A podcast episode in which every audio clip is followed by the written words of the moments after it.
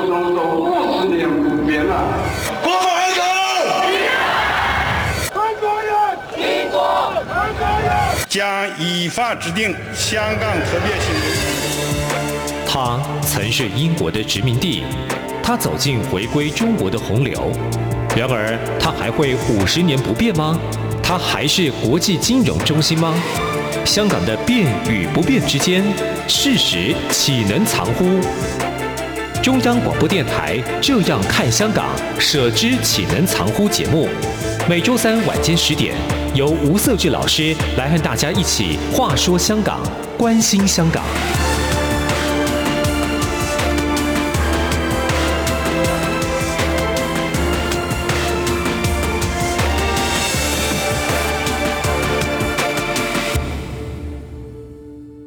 好，各位听众，大家好，这里是中央广播电台台湾之音，我是节目主持人吴瑟智，欢迎你收听《舍之岂能藏乎》的节目，我们一起来关心香港，关注香港的发展。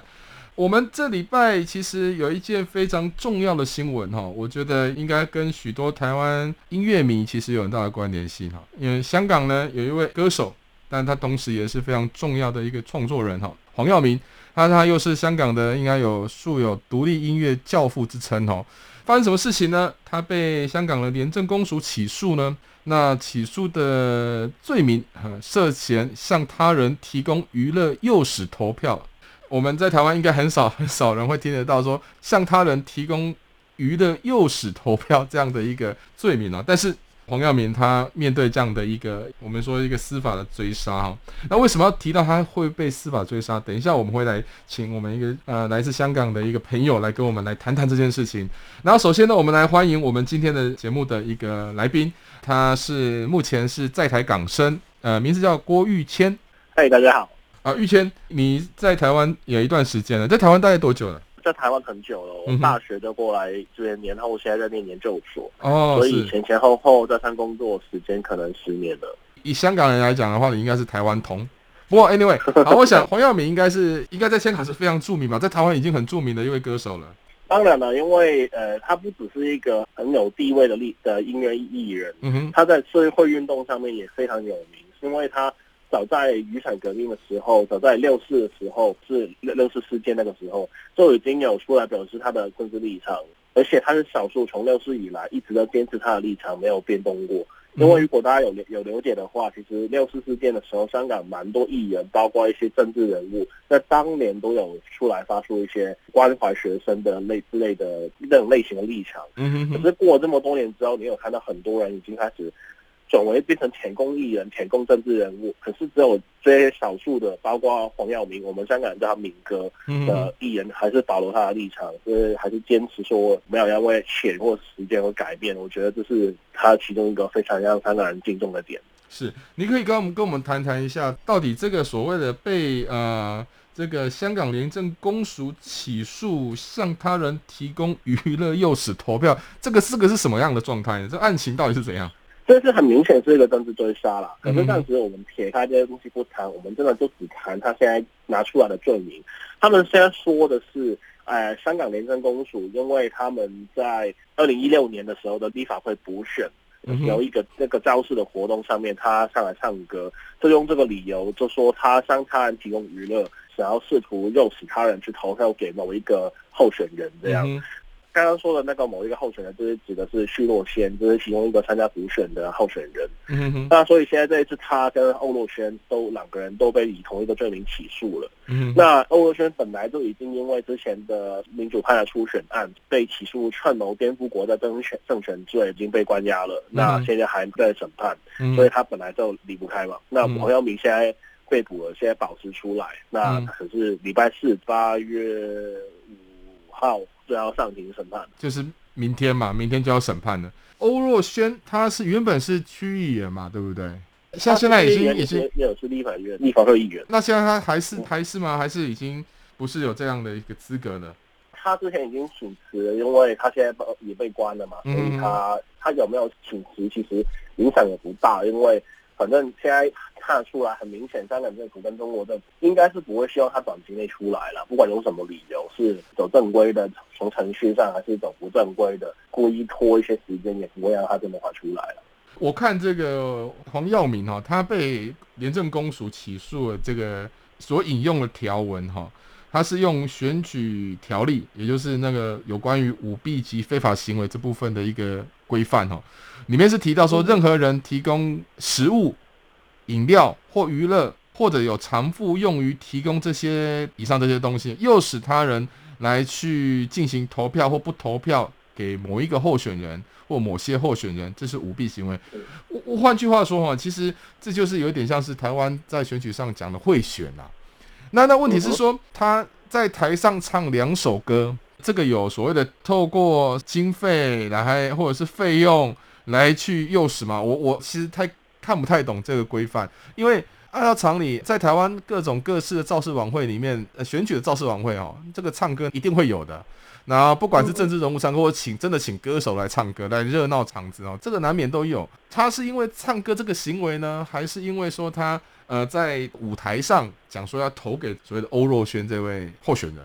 呃，我觉得重点现在其实老实说，这些东西这些细节都已经不太重要，嗯、因为你看一下，我刚刚说这是二零一六年那一场补选嘛。那这一场补选发生的时间是二零一八年，对。那所以在二零一八年的时候，其实那时候还没有反送中，所以大概只是雨伞革命后很反送中前的那段空白时间。嗯。那那所以那一段空白时间，那时候其其的事情，现在在这个时间点被挖出来。嗯。所以老实说，很明显这种政治追杀，那你要怎么涨都可以，因为你现在只是要要追杀，只要随便找一条可以用法律条文来用就好了。现在讲回来。这个其实，在香港也是啊。我们造势晚会其实也都会有一些唱唱歌，也会有一些可能没有像台湾那么喜欢用音乐的方式表现，可是也没有到完全没有啊。嗯，偶尔也是还有用一些打鼓的乐器这些。在这几年的香港，我我也观察到，其实虽然不同嘛政党、不同的派别，也都有用类似的造势的方式。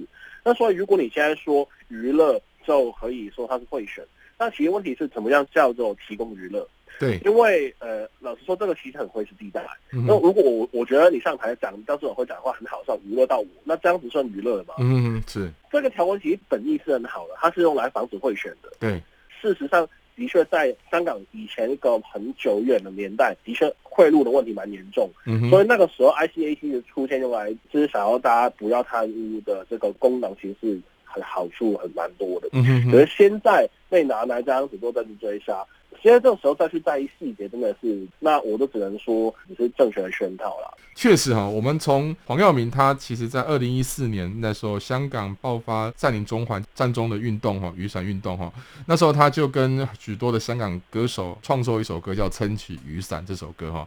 之后他又跟一些香港艺人来去合作，成立一个所谓简称叫文化监暴，就是文化界监察暴力行动组哈。他其实这些都是为了要让这个所谓的香港的社会运动不要因为这样子，然后受到所谓政府的一个暴力行为的对待。但是呢，他做这些呢，其实在那时候他已经因为做了这些，北京就已经看不下去，所以他当时很多的一些在中国原本有核定的一些工作的合约。都因此而被终止哈，所以看起来其实他在这个香港的一个社会运动，其实好像也涉入蛮深的，是这样子吗？他是不是一个对于香港的社会运动或香港的民主其实非常热衷的人？对啊，就是其实老实说，我在雨伞革命前，我其实很少留意香港的乐坛，我本身其实真的没有太留意香港的音乐，一直到雨伞革命后，他因为他们这么这么热衷参加社会运动，我还留意起这些人。在这件事情之前，我一直对香港音乐界的认知跟娱乐圈的了解，就是他们没有太在意社会的事情。他们也许曾经有过，可是现在都不再关心。他们只在乎赚钱跟发表音乐之类的事情。那一直到香港影响人民之后，我才发现原来也是有这么关心社会的艺人。嗯，那才知道他去看他们的资料，才发现哦，原来还是有还是有这种人在，还蛮开心的。不过你刚刚提到那个文化监报啦，那那真的是雨伞革命时候的事情了，因为那个时候跟现在反送中后的香港真的是完全不一样的香港。嗯，那个时候也许还有他们这艺人站在前面，用来某种程度会作为监察，某种程度会作为保护现场抗议的民众的功能在。嗯，但可是现在完全不行了嘛。嗯，那所以其实老实说，现在他们自己重重启文化监报也有点尴尬。不过，呃，我我看过他他们的访问，他们也都觉得蛮好的。不过这这是另外的事情了。嗯哼哼，现在只是嗯，这这只是再再次看到现在香港到底变得有多糟糕，警察的暴力变得有多夸张，已经完全没办法监察了，这样。对，是确实哦。我们从二零一九年那时候看到香港港警呢，对这个手无寸铁的民众哦，做这么看起来就是就是非常的惨不忍睹的一些打压的动作哈、哦。确实，我们看出来，其实这个会让许多人都感到非常讶异哦。一个看似一个原本自由的一个城市。但是他如今变成是这样子，我再查一下哦，黄耀明他也不是只有在二零一四年才开始在所谓的占领中环这个所谓的雨伞革命有一些动作，他他其实在早些年他因为他一九八五年出道，那他一九八八九年的六四天安门事件，那时候他就很积极的在公开的场合当中去发言支持声援这个北京参与这个所谓六四运动的一些中国的学生哦，那另外他也多次在公开场合去支持香港要走向民主这样的一个论述哦。二零一七年那时候，因为香港其实每年固定都会在六四这一天，长期以来就香港都有一个传统，在六四这一天会做一些纪念或者是一些缅怀的一些动作哈。现在这两年已经没办法了哈，因为港府刻意的压制。他其实，在二零一七年，就是他曾经有接受所谓 BBC 的中文访问，他就是讲过说，六四天安门事件对他这一代人来讲是非常重要的一个警醒哦。那他他讲是觉醒啊，但其实就是警醒的概念。他认为说，这个六四天安门事件让他们认知到说，若香港没有走向民主的话，那总有一天，果不其然哈，现在我们看到的香港确实是有逐渐走向一个内地化的一个，就是没有一个自由的一个社会的一个形态。我想问问玉谦哈，香港艺人当然很多艺人这样为了市场，为中国市场哈，必须要跟人民币。跪下哈，但是香港应该还是不是只有黄耀明嘛？应该还有，我记得印象中像何韵诗啊，或者是有一些艺人，其实他们好像也是对于这个所谓的香港的民主这个有他很坚持的立场。黄耀明这个事件一发生之后，这未来当中会不会形成一个寒蝉效应？何韵诗现在我据我所知人还在香港嘛？据说好像九月又要开演唱会，这个会不会到时候会也会面临很多的影响呢？我觉得啦，其实就是先从明哥那边开始说，其实都跟我一开始讲的一样，他是很少数从一九八九年六四事件到现在立场都没有太大转移的人，嗯、的艺人或是名人，就跟我说一样嘛。所以其实香港这些人真的是少数，非常的少数。嗯，何韵诗算是另外一个比很有名的，可是再数下去，其实老实说已经没有很多了。二零一九年之后是让这个这些表态更分明，就是可能之前同意或者支持黄，可能不太敢愿意出来讲话，或者是以前支持蓝，其实不太想要讲话的比较低调的人。因为二零一九年反送中之后，都开始立场变得分明，可是也只是让立场分明而已，其实人不是真的变多，至少我没有觉得真的有变多了，只是会你会看到啊，以前以为你不敢讲话，啊，原来你也开始出来讲话了，就是会会觉得开心而已。你说其实会不会做成寒蝉效应？那其实老实说，追杀已经不是第一天，现在追杀到艺人，你说真的会很意外吗？其实老实说也还好，因为反正现在追杀都已经夸张到这种程度了。其实香港已经不是内地化，我个人来讲，我觉得已经是跟内地非常相同。因为我过去有做过一些声援过一些中国人权个案的抗争，所以我其实对于中国的那些案子还蛮，就是算是有些了解的。嗯那其实现在这种追杀这一种。你上诉是打压这一种政治方面，其实就跟之前七零九大抓捕的感觉已经非常的相似了。嗯，他顶多只是不会连人关在哪里都不要你知道而已。但是其实抓起来、关起来、告你颠覆国家政权，其实这部分已经完全一模一样了。所以现在其实呃，现在追波到艺人了，那会不会行情上？我觉得呃，到现在还留在香港的人，其实早就准备好了。特别是他们这些表态那么明显的名人，已经不是。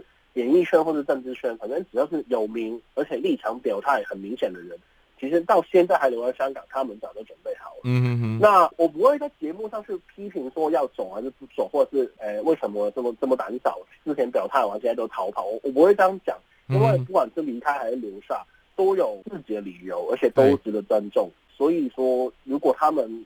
觉得他们想要留下来去把牢底坐穿，我只能说我很敬佩这份勇气。这样对，其实这整体上来看哦，当然因为黄耀明他是一个非常著名的人哦，所以他被抓捕，但他之后又被释放，但是明天又被审判哈。当然他的一个效应会是一个非常重要的一个指标。不过我们先休息一段时间，再回到节目里面来。台湾之音，给你最有 feel 的声音。中央广播电台。中央广播电台。好各位听众大家好。欢迎再回到我们的节目《舍之前常务》的节目，我是节目主持人吴社志。我们今天呢，在节目呢邀请到在台港生这位在台港生哦，在台湾已经待了十年了，从大学念到研究所哈，他是一个应该说非常资深的在台一个香港人哈，郭玉谦哦，他刚才也在跟我们分享了蛮多，嗯，因为今天我们讨论到的议题是一位香港非常著名的歌手黄耀明哦，他又有香港呃独立音乐教父的这样的一个一个称呼哦，这样的抬头，那他被抓捕了，那他被抓抓捕的原因是在二零一六年呢，帮忙辅选了一位。区议员被起诉向他人提供娱乐诱使投票这样的一个罪名哈，刚刚我们也其实有在聊到这一块，其实也是让人不可思议啊。但现在所有你要进行任何的政治抓捕或司法的审判，任何理由都可以哈，基本上已经到了一个何患无辞的阶段哈。玉谦，你怎么去看？你刚才有提到哈，其实香港艺人留下来的或者是离开的，其实基本上立场都非常清楚，也做好很多心理准备的。那当然，我相信其实有更多的人哈，为了生存这件事情，为了一口饭哈，也愿意跟人民币低头哈。那这些人当然他有他的考量。你可以谈谈有哪些香港艺人，在香港这些所谓追求民主的路上，这些群众们或者这些伙伴们，他们认为这些人是，哎，他们实在看不下去，或者是反指标意义的这些香港艺人呢？你刚刚说他们只是为了一口饭吃，其实我觉得早就远远超出一口饭的程度了。嗯哼，因为其实老实说，香港舔共的艺人其实还。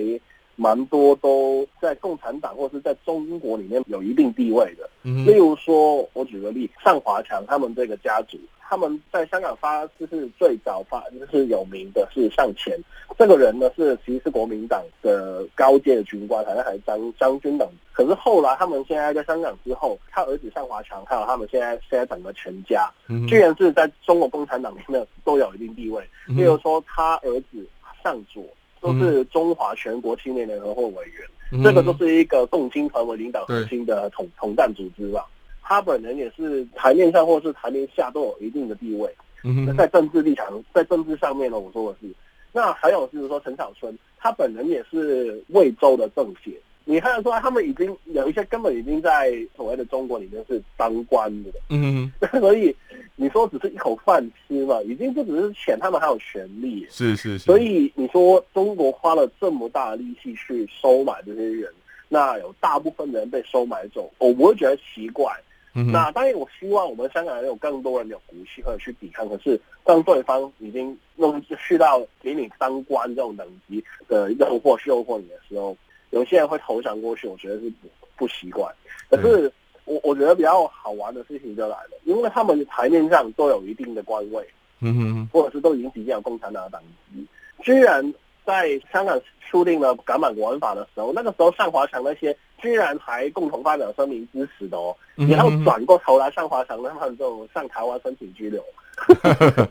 是理论上的确，他本人是有资格。对对，我我我我插一下话，这个向华强跟陈小春，好像他们也跟台湾有一定关联性哈。对，因为他们刚好他们老魏的太太都是台湾人啊，真的是对，很会选老婆。像他们的确可以申请一星居留了，嗯，可是就三华强那个事情，就是前一阵子去年的十二月的时候，他说申请嘛，然后我就国安单位或者是陆委会，反正。台湾这边的政府部门有些协调，最后是陆委会出来就是否决他们的申请。我觉得总算是让我们就觉得啊，还好，原来还好要做事情，不然这是一个摆明是共产党过来申请居留，你的如果你真的让他过，那真的太夸张。嗯，所以陈小春之后，他后来没有在台湾居留，可是他至少还是能进来台湾开演唱会。嗯，我觉得这个就有点夸张。虽然他只是短期进来一下下，嗯，因为毕竟他挂着一个惠州政协的身份。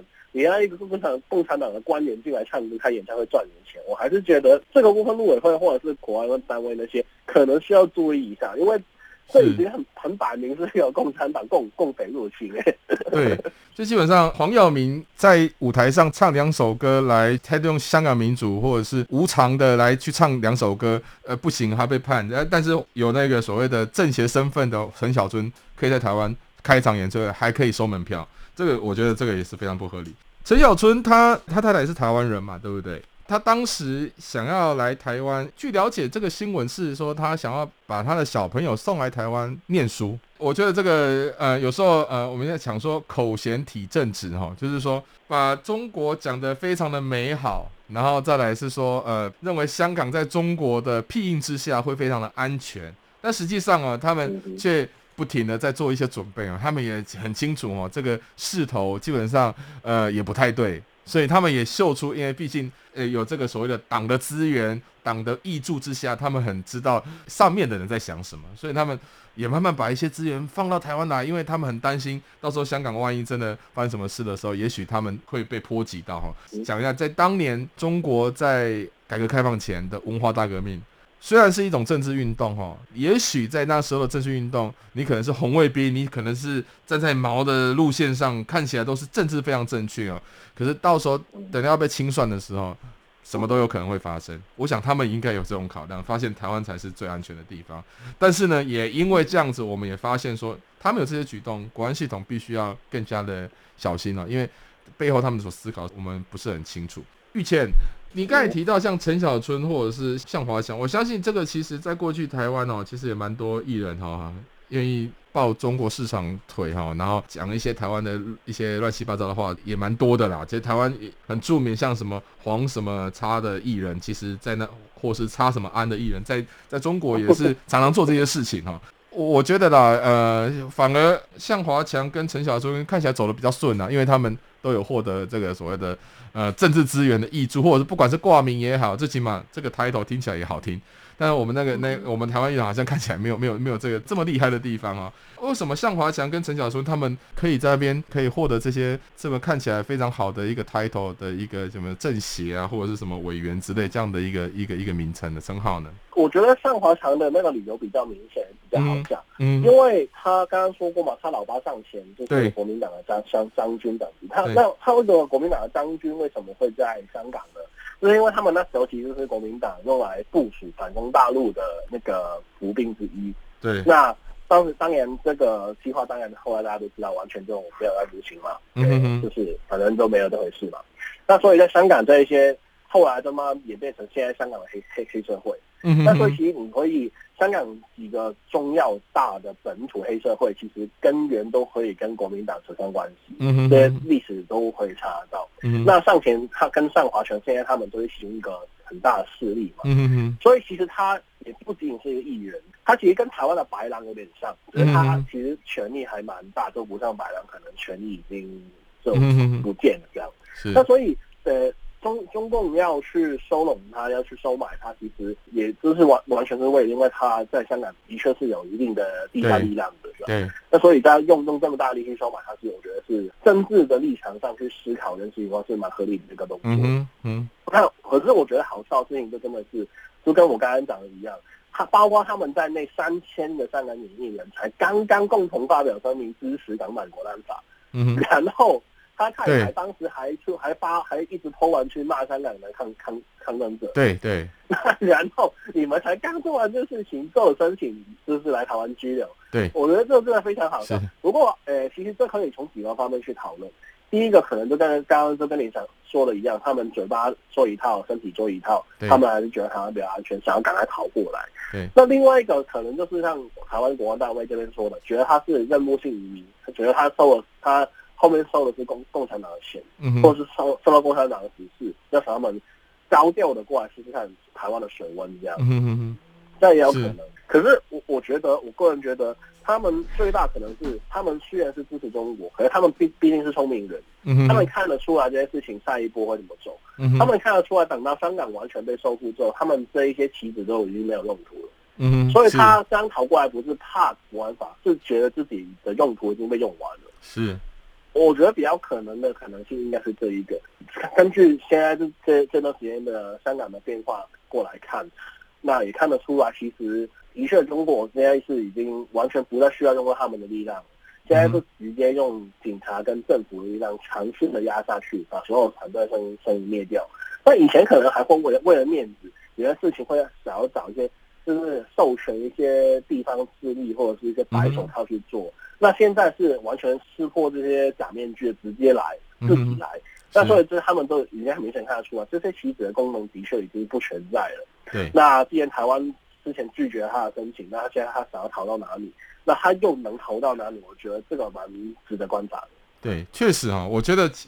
对呃，老共来讲，现在他所对香港任何的一个手段上，看起来就是他并不是说我今天啊、好像呃，透过他传统的用比较统战的手段，或者是用所谓的宣传的手段来劝说的方式，来来让香港走向符合北京所想要的方向哦。看起来他已经开始透过很多的，比如政治的手段、司法的手段，甚至透过呃直接。嗯，暴力的方式来去处理他所不愿看到的那一些呃画面，或者是他所不愿看到的那些情景。所以可以理解，就是说，向华强他们在面对这个香港的情势来看，他们也反映出他们对香港的一些担忧啦。不过，我觉得某个程度上，无论是他是怎么去思考，台湾都必须要去谨慎哦，因为毕竟他跟中国的关系还是非常绵密，而且一定某个程度上，政商之间的一个比较属于复杂的结构，它一定是镶嵌在里面。我觉得这个是必须要很大的谨慎。我最后再问一下。就未来来看的话，何韵诗等等这些，就是说在过去当中比较站在嗯、在香港在走向一个民主的一个方向的一些艺人，他们目前都还在香港。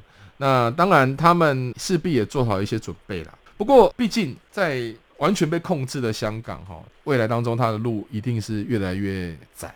也就是说，毕竟做音乐或者是说艺人哦，他还是需要市场，他还是需要有一些机会。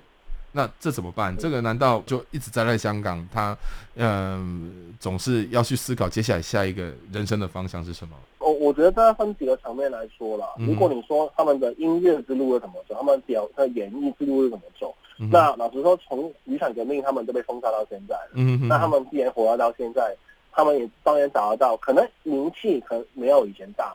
可能他的演唱会没有像以前那么那么大的场地，嗯，可是至少他们的 fans，呃，就是还有他用外放的立场而慢慢喜欢他们的音乐的人，其实是有变多的。可是大概只是因为他们两位在雨伞革命再一次很坚定的表表明立场之前，其实已经是蛮有名气的艺人，那所以他们活了下来。当然还有一些可能本身名气没有那么大的，可能就稍微有点困难的。那可是这也没有办法，嗯哼，所以你说政治上或者是他们自己在香港的自由会会怎么被打压，这可能就真的没办法，就可能就看什么时候轮到他们。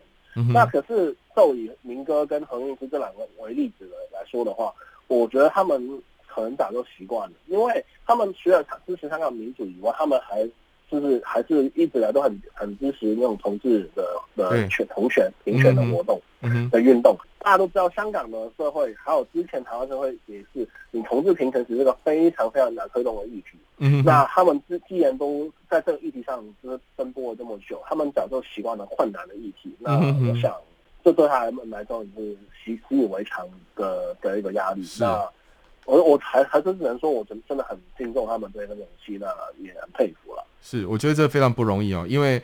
呃，不管是政治也好，或是社会议题哦，它有永远都会有一些比较难以处理的面向，但是愿意坚持下来的一个意志哦，是非常难得。尤其身为艺人，这个需要市场，需要更多不管是听众或观众来去支持他们。我觉得这个基本上也考验了一个人在面对这些事情上的态度跟原则。好，我们今天时间非常有限哦，非常感谢那个玉谦来接受我们的访问。